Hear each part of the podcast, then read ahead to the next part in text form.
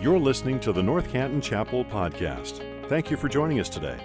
The North Canton Chapel exists to make much of Jesus every day to everyone. It's our prayer that this podcast will equip you to do just that. We believe that there's nothing like the church united together in gospel community.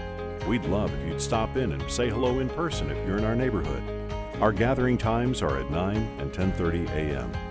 Thank you again for joining us today. Let's listen in. Well, yes, yes, yes. Good morning. Good to see everybody. Everybody feeling okay? Marginally. It's okay. Spring's coming, I promise. I am, as you can tell, nursing a little bit of a head cold, so be merciful to me and we'll get through it this morning. No. I'm glad to see you. Um, this week we're closing out our Proverbs series. Last week you got to hear from Pastor James up at Citizens Akron, and week before that, you got to hear from Dave Short, our executive pastor here. And um, this series has kind of like flown by, I feel like. I was really excited to get in Proverbs, and I blink and it's gone. And so, um, a little bit for you here, just as before we get into the text this morning and, and kind of set the direction for where we're going. I think the Proverbs is kind of one of these books that the more time you spend in it, the more formed you are by it if you try and like read through it in one sitting, it's totally like drinking like a, from a fire hydrant. It doesn't work. But the more time you spend in this thing, you just kind of saturate yourself with the truth of God's word in Proverbs. You go, oh my gosh, like I'm finding myself thinking differently. And so if that's you and and you're looking for a jumping off point and say, well, I'm interested in Proverbs now, like what do I do next? Quick little challenge for you. Um, Proverbs has 31 chapters and most months have 31 days. And so if you're looking for like another way of getting into Proverbs, pick a month that has 31 days. There's one coming up. And then devote one proverb to one day. And it's just kind of a way of kind of getting into God's word, just a little prepackaged devotional for you, uh, just on the book of Proverbs. So, another thing that we want to talk about really before we get into the text. Um, this year, I want to kind of map out where we're going the rest of this year. And um, whether preaching series and teaching series. I have a couple reasons for, for doing that. Um, one, this is kind of a neat thing to celebrate that, that the last two membership matters classes, our new members class here at North Canton Chapel, the last two have been the highest that we've had in a couple of years, which is really, really exciting. Um, yeah, um, and that just tells me there's a lot of you that are, you know, settling down here at North Canton Chapel, or um, maybe you've been here a while and you're like, all right, I'm, I'm ready to go.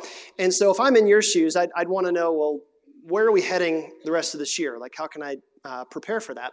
And so we'll talk about that a little bit this morning. Another reason why I want to kind of let you know is I want to call you to prayer. Um, you'll hear some of these subjects in just a second that we're going after this year. And um, I just want to ask you if you would be in prayer for us as we move forward. Um, I don't know if you've been here for 10 minutes or 10 years, but I hope you believe that God has asked the local church to be a light on a hill. And so um, these are tough days to be the church. And so uh, we feel the need to speak into some things coming up this year that um, are going to be a little tough and they require prayer. The third thing, reason why I really want to just set the tone out here, though, is it's important to me that you know how we come to these decisions. Maybe you've never asked that, but like, how do we decide what we're preaching? All these series and, and stuff like that. How do we arrive at this point? And so last fall, um, our staff fasted and prayed um, together, and we got together and said, okay, what is the Lord speaking into you? Like, what are the needs of our community? What are the needs of our church? The needs of our world? And then our elders joined us in that. We have eight elders that help to protect us as a church as we move forward in these days. And they joined us in that. And we all got together, and it was a really remarkable season where we could see unity and clarity in some of these things. And so I'm really excited about it. Let me hit kind of generally where we're going. So, right after Proverbs, um, obviously, we have Amplify, you heard about coming up. But then we're actually going to take a quick seven week series called What Jesus Said. And I don't know about you, but when I read, like, you know, headlines or I see politicians and celebrities, I'm like, yeah, you're compelling. But when I read the Gospels, and I read the words of Jesus, there's something about him that just compels me. And so we're going to take a look into these tough sayings that Jesus said. Then, right after that, we're going to move into this kind of a theology study as to the person and work of Jesus. That's going to be about six weeks. Because not only do we need to know what Jesus said in the Gospels, but, but who is he? If we are going to be a church who makes much of Jesus every day, why is who he is and what he did so important? And for me, like, that's really, really the most compelling thing. Um, and then when we get into summer, believe it or not, like May, June, July, kind of into August, um, typically it's kind of our rhythm as a church to fall into a book study where we kind of plunge ourselves headlong into almost a verse by verse walk through a particular book. And so this summer, we're going to take on the book of First Peter. Buckle, yeah, well, there's a little mm, right? So you know, First Peter talks about all kinds of stuff. It talks about like what is the role of a Christian in a world where suffering and persecution are often the order of the day? What's the Christian's role and, and, and posture toward government, right? All of this stuff that it's kind of been sizzling in the headlines. First Peter talks about it. Right after that, we're going to have We Are NCC, which is basically our church picnic weekend. It's a great celebration here. And then right in the fall, we're going to do a six week series called Holy Sexuality where we're going to ask these questions like, well, what does God expect of my sexuality? And we'll hear, you'll hear more about that series for sure in the months to come. But this isn't just for married or single, but it's, it's really kind of this all encompassing question God, what do you expect when it comes to that? And then we're going to close out the year actually with a character study in the life of David. Um, David, who was called a man after God's own heart and yet colossally failed in so many places in his life, and he's such a testament to God's gracious character. And then, believe it or not, Christmas is going to be here. So, I know. All we got to do is like step on the gas. No, I'm joking. So, I want to encourage you, please. I want to let you know where we're going this year. You'll hear more about all of those. But I want to encourage you, just pray as we turn the corner um, into this next series coming up in just a couple of weeks, what Jesus said. I'm super excited about it. So, today, though, today we're talking about decision making in Proverbs. What does God's word say, specifically in Proverbs, about making decisions? We all have decisions that we make from time to time. And I think that there's a very real tension out there that I, I kind of fall into. Most of us kind of go into one of two extremes. And here it is. The first extreme is what I'll call analysis paralysis. Analysis paralysis. And it goes like, like this. It says, well, what if I turned left instead of taking a right? What if I went this way instead of this way? And then, like every other decision in my life, if I made the wrong decision back here, every other decision is off and I'm outside of God's will forever. You ever wondered that? I tend to fall in that one because I overthink. You're like, yeah, we know. That's called analysis paralysis. And it's this like, we get stuck because we don't know the right decision, and so we just kind of like freeze.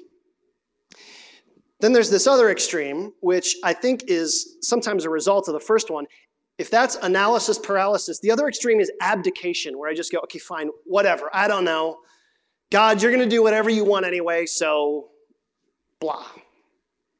So it's almost like we don't seek the Lord because he's going to do whatever he wants anyway. He's sovereign, so I can't make a bad decision, right? The truth of it is, that there's a third way right in the middle, and it is, is so often the way with Jesus and the way in God's word is this third way that these two extremes miss. And so here's what I want to offer you this morning, and with this, we'll get into the text. Decision making is not about making a decision, it's about making a person. Decision making is not about making a decision, it's about making me as a person. So, what we're going to do is three principles, all supported by a bunch of text, and then I'm going to give you a quick story, and then we'll close out today, believe it or not. So, principle number one here we go decisions come from the heart. Decisions come from the heart. We're going to take a look at three proverbs really quick. All of these proverbs talk about the natural state of the human heart. My heart, your heart, who we are naturally. And just a word of warning all three of these proverbs get progressively hard to hear. But this is the medicine that tastes terrible, but it's what we need if we're going to get our hearts turned the right way. Here's the first one Proverbs 16, verse 9. Here's what it says The heart of a man plans his way, but the Lord establishes his steps. You hear that and you're like, okay, so a mild caution. Okay, gotcha. But then the temperature heats up a little bit with Proverbs 19, verse 21. We'll come back to these, don't worry. Proverbs 19:21 that says this, many are the plans in the mind of a man, but it's the purpose of the Lord that will stand. And now we're like, okay, little, little bit of a gut check, okay, but I'm feeling okay. But then finally, the noose tightens a little bit more with Proverbs 14 12, which says this There is a way that seems right to man, but its end is the way to death. You're like, okay, this just went way past like think before you do something. And now we're talking about death. Like hopelessness, darkness, death. What is this about? Really? Like, so let's back up and let's get a closer look at each of these three proverbs because they all use three slightly different word pictures in three different ways. Let's go back to Proverbs 16, verse 9. The heart of a man plans his way, but the Lord establishes his steps. Here's what I love about this one I love that God is pictured like a father here, tenderly planting our feet where we need to go. You ever try to help a toddler walk? That. It's like they lift up their foot, they're not sure where to put it down, and then the tender hands of a loving father go, Here. or support you while you're trying to figure out the right direction to go. We're meant to see a contrast here between what we plan in our head and what actually happens. God does that part, God does the placing of my steps. We're meant to be left with this very strong sense of God's sovereignty here. It's this warm, tender, fatherly sovereignty that comes from the Lord. To think about this, that the creator God of the universe knows you, loves you, sees you enough. That even in the decisions that don't seem all that consequential, he's going to clasp his hands around your ankles and go, Here, let me set you down where you need to go.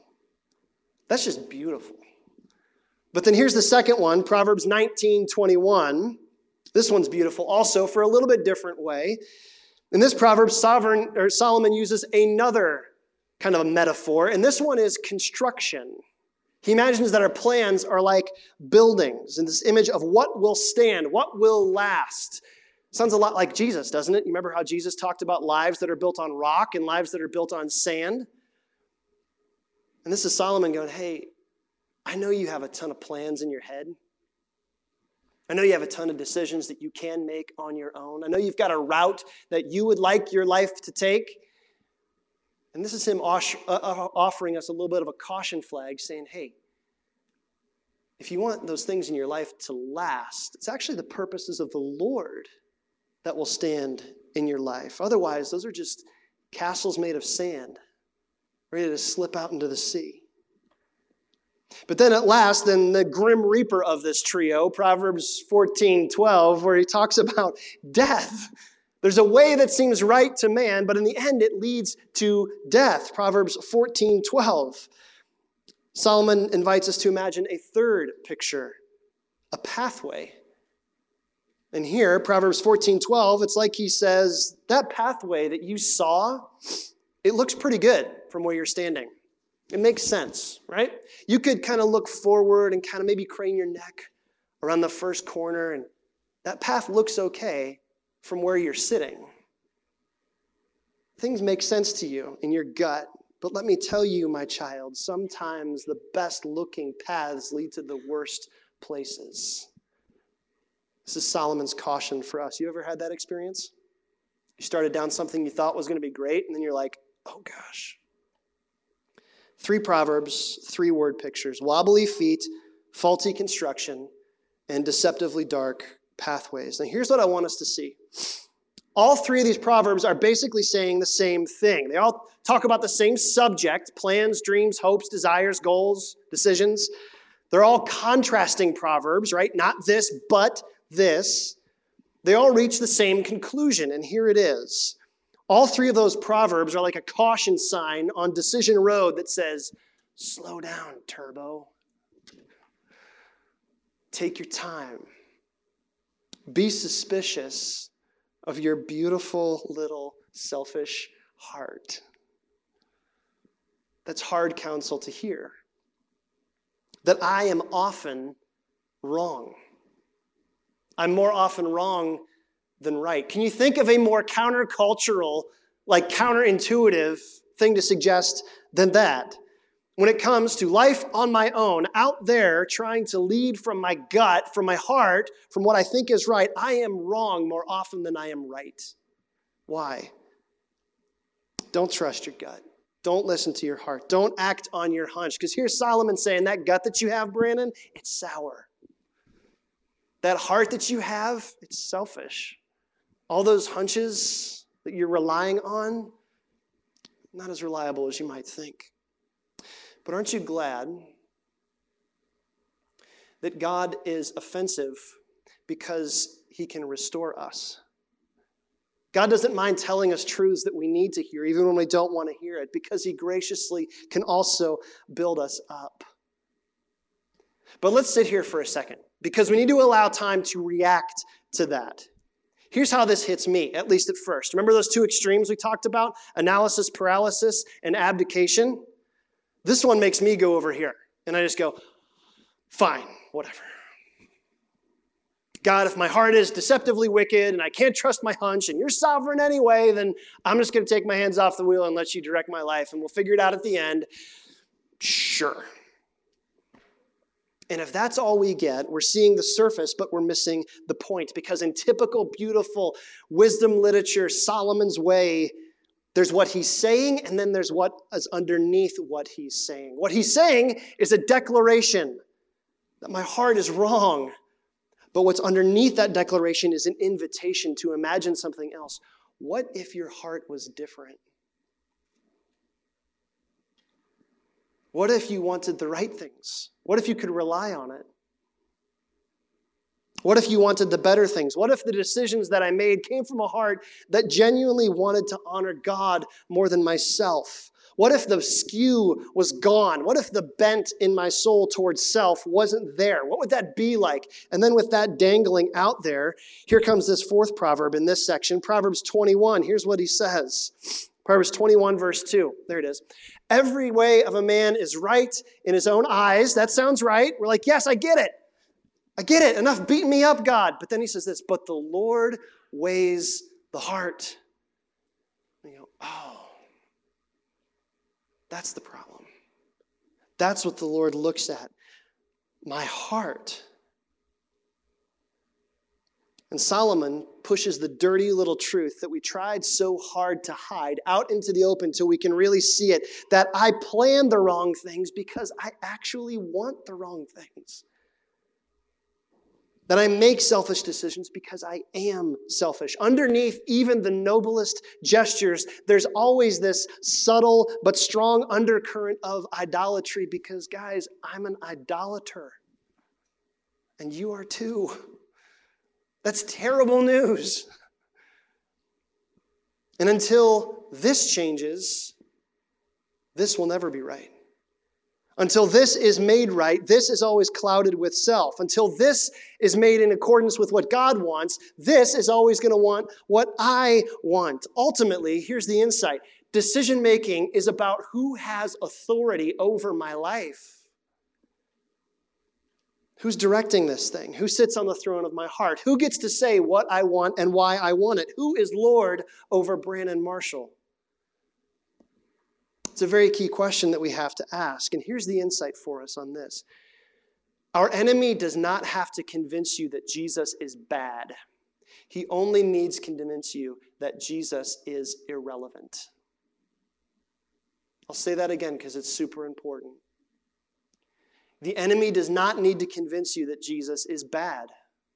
Who would vilify Jesus? Jesus is a great preacher. He preaches love and peace. He's super bold, he's strong, he's merciful. Jesus is great. He doesn't need to convince you that Jesus is bad, he just needs to convince you that he is irrelevant. He's nice, but you don't need him. You're fine on your own. He's quaint as a Savior, but useless as a Lord. He's cute, but he can't change you. He doesn't need to convince you that Jesus is bad. He needs only to convince you that he is irrelevant. Does that remind you of anything else? A garden with a tree, a tree with some fruit, and over the shoulder, this soft, sly whisper that inflates an ego and an ego that dismisses a Savior and says, Nah, thanks, I got it. That's the whisper that Solomon wants to alert us to. So that's principle number one. That's the bad news. Decisions come from our heart. And now we're left with a problem, though, because that sounds hopeless. It sounds dark, doesn't it? Principle number two decisions are relational. Decisions are relational. Back to Proverbs 16, this time Proverbs 16, verse 3. And we're going to camp here for a little bit.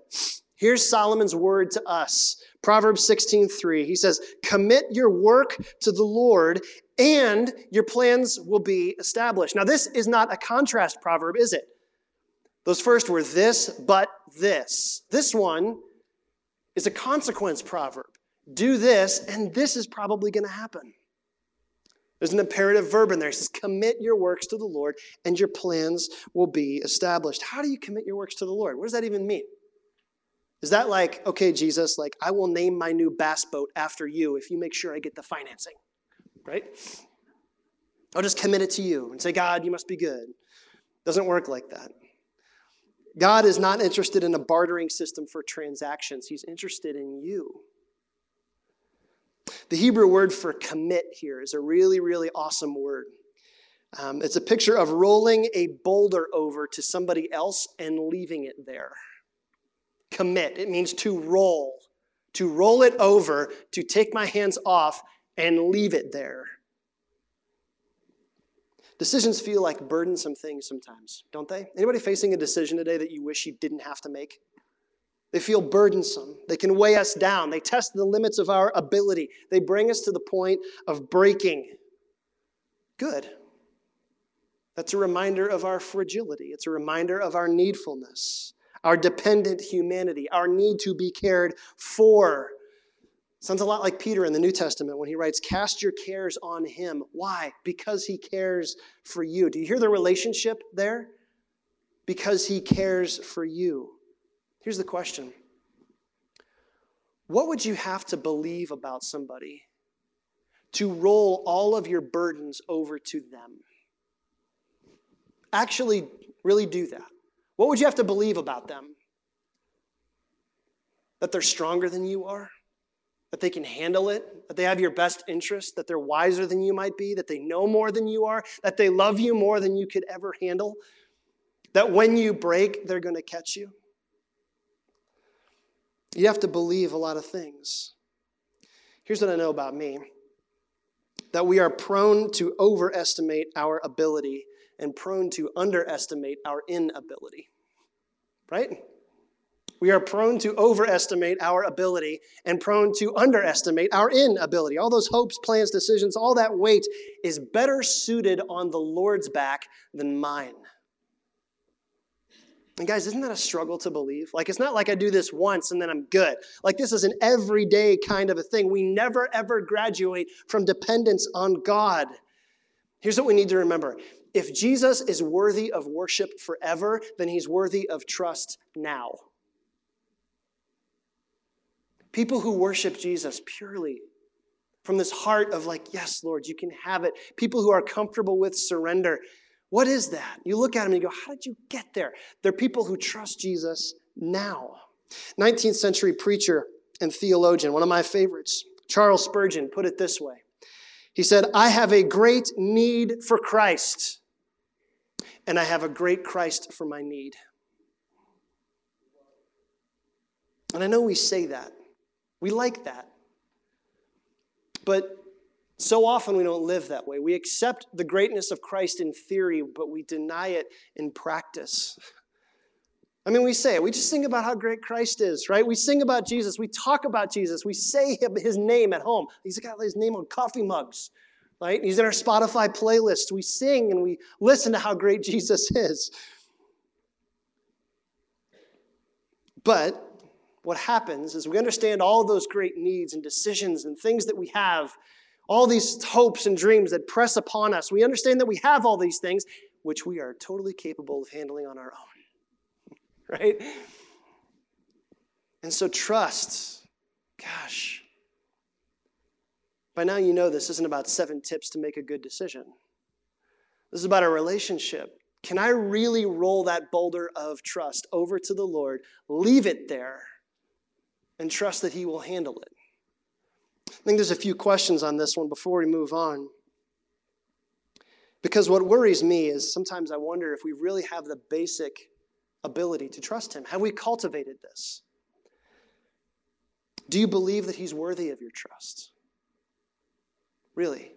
Do you believe, he, like, if you roll those things over to Him and you say, okay, Lord, I need you to help me deal with it. I don't see a way out of this. I don't know how you're going to fix it.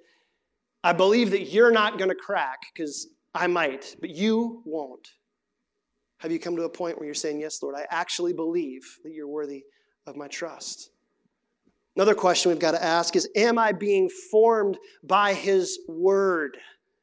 Seems like an odd thing when we're talking about trust, but here's the deal the Bible is not just a bunch of cute stories that are suitable for coloring pages. The Bible is evidence in the courtroom of my heart that God is trustworthy. He just shows himself over and over and over again. Like, I don't read the word to memorize it or because it's catchy or because it's the churchy thing to do. Like, this is evidence that God is worthy of whatever burden, decision, and hope and these things that are on my heart. He can handle it. Third question, though, and this is where it gets a little harder, at least for me, it gets a little more personal. Am I patient enough to wait for the Holy Spirit's leadership in His timing? Oh, ouch. That one hurts me. Because I want answers now. Like, I know what I need now. I need an answer now. And the, que- the question that my impatient toddler little heart needs to ask is Am I patient enough to wait for the Lord? The timing will be right when the timing is God's. Because if He is perfect, His timing is also perfect. Another question to ask, and then we'll move on to the third principle Am I courageous enough to act on the leadership of the Holy Spirit, even when He tells me what I don't want to hear? Oh gosh.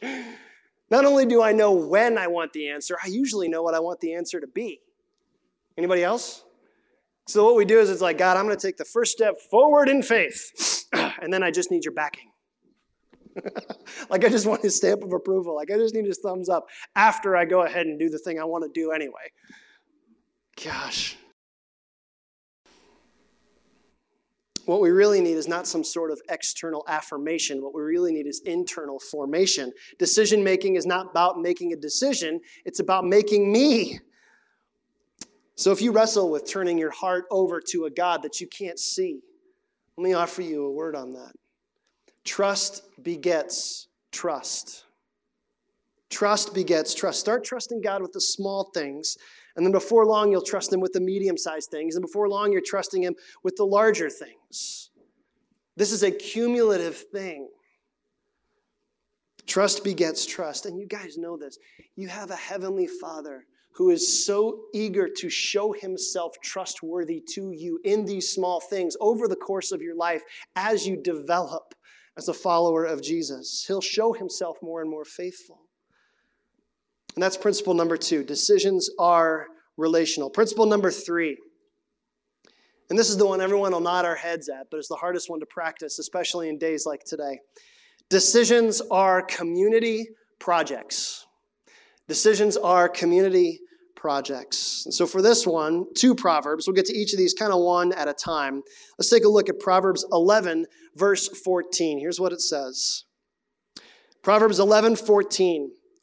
Where there is no guidance, a people falls. But in an abundance of counselors, there is safety. Now, here he's talking about like larger, like national interests. Where there's no guidance, people falls. But, here the contrast, in an abundance of counselors, there is safety. That word for counsel is a really great word in Hebrew too. It means steering a ship. Counsel. Steering a ship. It's kind of like saying if life is like piloting a ship on the open sea, I need other people to help me out with this thing. Before I go Jack Sparrow on this and grab the thing and go wherever my heart tells me to go, I need to look at people who know these waters that I'm going through, who see things I can't see, who are aware of the dangers that I don't know about. There's wisdom in listening to counsel for those who've navigated these waters before me. And that sounds great, like don't go it alone. But it actually gets more personal, and I would actually suggest more difficult than that. Another proverb for this one is Proverbs 20, verse 5. It's one of my favorite proverbs, and it's one of the hardest ones. The purposes in a man's heart is like deep water, but a man of understanding will draw it out. Purpose in a man's heart is like deep water, but a man of understanding will draw it out. What a great word picture. Solomon imagines that the human heart is like deep water. There's stuff down there that I can't see. Motivations I can't understand, ideas that aren't decisions yet, hopes without plans, feelings without handles, hurts without any labels. Anybody else have some of that stuff? You know it's down there. Solomon uses the word purposes to talk about these things, our motivations, these things that drive us. I've got them and you've got them. We've all got this stuff, deep stuff, personal stuff, painful stuff sometimes, right? Deep, personal, painful stuff. We've all got it. And if I'm just being real with you guys, like those things for me, sometimes they really have a hard time coming to the surface. Why? Because I like keeping them down there. It's easier to get through life that way. And you're probably the same way. And this is Solomon offering us a very different course. He says, Don't go it alone, yes, but then he says, You need somebody around you who can draw that stuff up. Well, what kind of person is that? This is a man of understanding. This is a good counselor, time tested spiritual friendship, someone who doesn't tell me what I want, but what I need to draw those things out of me. And you're the exact same way just to push the metaphor a little bit, this is someone who's willing to do the deep dive down there with me into that padlocked treasure box that's buried under miles of water and tons of pressure. And with the wisdom that God has given them, take out the keys, open it up, bring all that stuff back up on deck, and let me see it for what it is.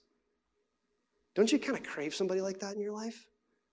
It's painful, but it's such a help a man of understanding will draw them out. Here's why that's important something I've learned.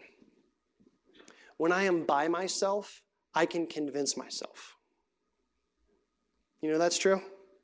When I'm all by myself, I can convince myself almost of anything. I can convince myself that those bitter feelings are fine. I can convince myself that those unacknowledged blind spots, they're not really that terrible.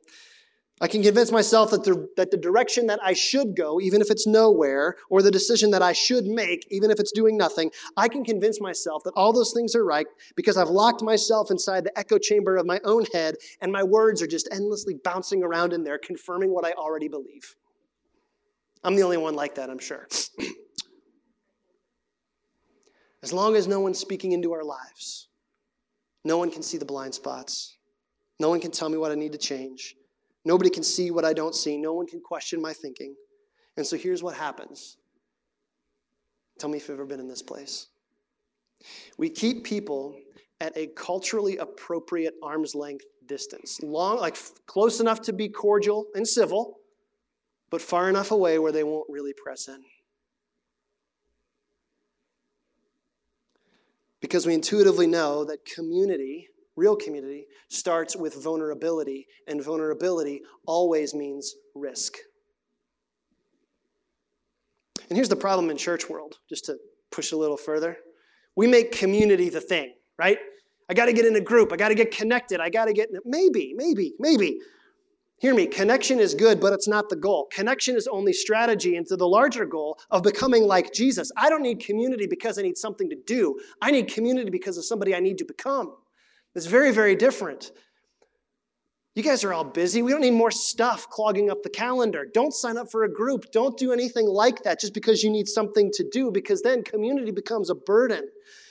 Connection, community, whatever, without formation becomes this empty, tiresome rhythm that drains me. But Here's the gospel correction that we need to see. When I hunger for God's wisdom more than anything else, and I surround myself with people who are that way, who know and walk with me, but more importantly, know and walk with Jesus. They call things out in me that I would rather keep buried, and they do it for the betterment of God's kingdom and for my own sanity. And then community moves from something on my calendar to something I depend on. It moves from something I'm interested in to something that I'm desperate for. Let me tiptoe out on the cultural ice for just a second, and then I'll back up. I think that in the world that which, in the world that we live in right now, where we're all feeling more disconnected than we were three or four years ago, I think the church has the greatest opportunity. I'm not talking about just this church. Anybody who commits their life to Jesus and living in unity with those who have done likewise. The church has the best chance of restoring community for a world that so desperately needs connection. Not because we all think alike, look alike, act alike, vote alike. That's how the world defines community. But the church just gets to say, look, I have been changed, I am being changed, and I will be changed by Jesus. That's why division in the church is so terrible and so costly. Because we're surrounded with people. Every one of us have treasure boxes locked under miles of water, and we need wisdom to go down there and open them up. So that's principle number three. Decisions are community projects. Decision making is not about making a decision, it's about making me. So, quick story on this. And um, I'll just let you know how I got this so colossally wrong once. And then we'll talk about how God just fixed everything. You ready? Hmm. So, this is about 12 years ago. And Mandy and I had um, just finished a season of church planting, our, our first kind of season in marriage. The first six years were out in Colorado. And um, it was really, really good season. Both our boys were born out there. Uh, we did seminary out there, church planting. I worked for a honey farmer. Pretty sweet job. There it was. I'm just making sure you're still awake. That's all. Okay. So it was an incredible six years, but it was honestly, it was a really crazy six years because we were so busy. And I tend to be a little ambitious. I tend to be a little driven. I tend to like to go off on my own. I tend to just like full steam ahead. Okay? And like happens so often in early marriage, um, if you fail to cultivate these very basic things, you pay the price later. So there we were for six years, just going and blowing, cranking, like enjoying Colorado, because come on, it's Colorado, it's beautiful. And then we got um, a call from our missions organization. We were faith supported missionaries while we were out there saying, hey, we have a church replanting opportunity for you. It'd be downstate Illinois. And so we're like, oh man, it sounds really great. Like, I love this idea. Like, it'd be closer to family. Like, this is awesome. And so, my mind, I'm like, Periscope down, let's go. And Mandy's going, hey, um, I don't, I don't know. Like, just, I don't, I don't feel like this is right. I'm going, yeah, yeah, yeah. We'll figure it out when we get there. Right? Also, during this time, I hadn't been in the Word for a long time, which sounds funny for a pastor to say, right? I had, ac- I had academized my devotional life, which is a dangerous thing for pastors. It tends to happen every once in a while, where like the only time you're in the Word is for sermon prep. Bad thing. So we packed up the family. We're like, all right, here we go. We moved to this town in downstate Illinois. We rented out this like terrible, grody kind of an apartment, but we were there and we're like, we're plugged in. All right, we're here. Da, da, da, da, da, It's going to be great. And then I came, We're there for two weeks. I came home from a meeting, and it was probably a deacon meeting or something. And um, the boys are upstairs asleep. They're three and two at the time, and Mandy's six months pregnant with Hannah, her daughter. I came home from a meeting. It was like 9:30 at night, and um, Mandy is sitting in the corner of this apartment in a brown recliner, and just weeping. And I don't mean like crying. I mean like weeping, like from here and like trying to be like the, husband. I came over and held her hand. I'm like, hey, what's wrong? You know. And here's what she said. She says, I'll never do this because I know it's wrong. I feel like I want to take the kids and leave you. Now, Mandy is a godly woman. Mandy walks with the Lord. Mandy is led by the Holy Spirit. She is not a selfish person. So she's not being irrational when she said that. But when she said that, it was like the car hit the wall and I flew through the windshield. And it's like, what in the world? What would cause a six month pregnant woman who's been with me for, where, where did I go wrong? And so it was like my ears were still, I could picture it still in my head. It was a very defining moment in our marriage and just in our walks with the Lord. And it's clear to me where I'm going, okay, no matter what could happen here, this needs to be right. And we have to fix what somehow has gone untended for so long and what somehow has just been broken. Because, like I told you, I'm like periscope down, go. So, what was all that? I had led with my gut, definitely. I wasn't really being formed by the Lord in that season, and I had basically gone to everybody who was trying to speak wisdom into my life, and the result was catastrophic. So we hit the eject button and we said, hey, we got to figure this out. So we moved into my sister in law's basement, which was a wonderful shot to my masculine pride. And we said, okay, we got to figure this out. And so we started to seek some really good counsel. We got connected to a good church. We started seeing a counselor who could draw these things up out of our lives. And what we saw is over the course of the next six years, we saw God, in His grace, in His mercy, rebuild all this trust and all this brokenness that I had busted up for so long. Now, here's the point of that story it's not just to be vulnerable. Here's the point. It's not like we just get to wrap up that season and go, glad that's over. Now, back to business. You never ever graduate from dependence on God. You never, ever, ever get to a point where you go, That's it, Lord, I trusted you, and now it's life on my terms. Doesn't work that way. This journey with Jesus is not like that. You are never done with dependence. I'm just as much dependent on the Lord today as I was then. Because decision making, whether it's buying a Ford or a Chevy, it's taking this job or that job, is less about making a decision and it's more about making a person. And so the question that you have to, let, have to leave you with today is Are you willing to let God form you? And that sounds basic, I get it. It sounds like kindergarten, I know that. But are you willing to let God form you? No matter what, whatever that means. It may mean quitting your job. I've been there. It was terrifying. It may mean hitting a reset button on everything that you thought was a given. I've been there. It's terrifying. Are you willing to be formed by God no matter what?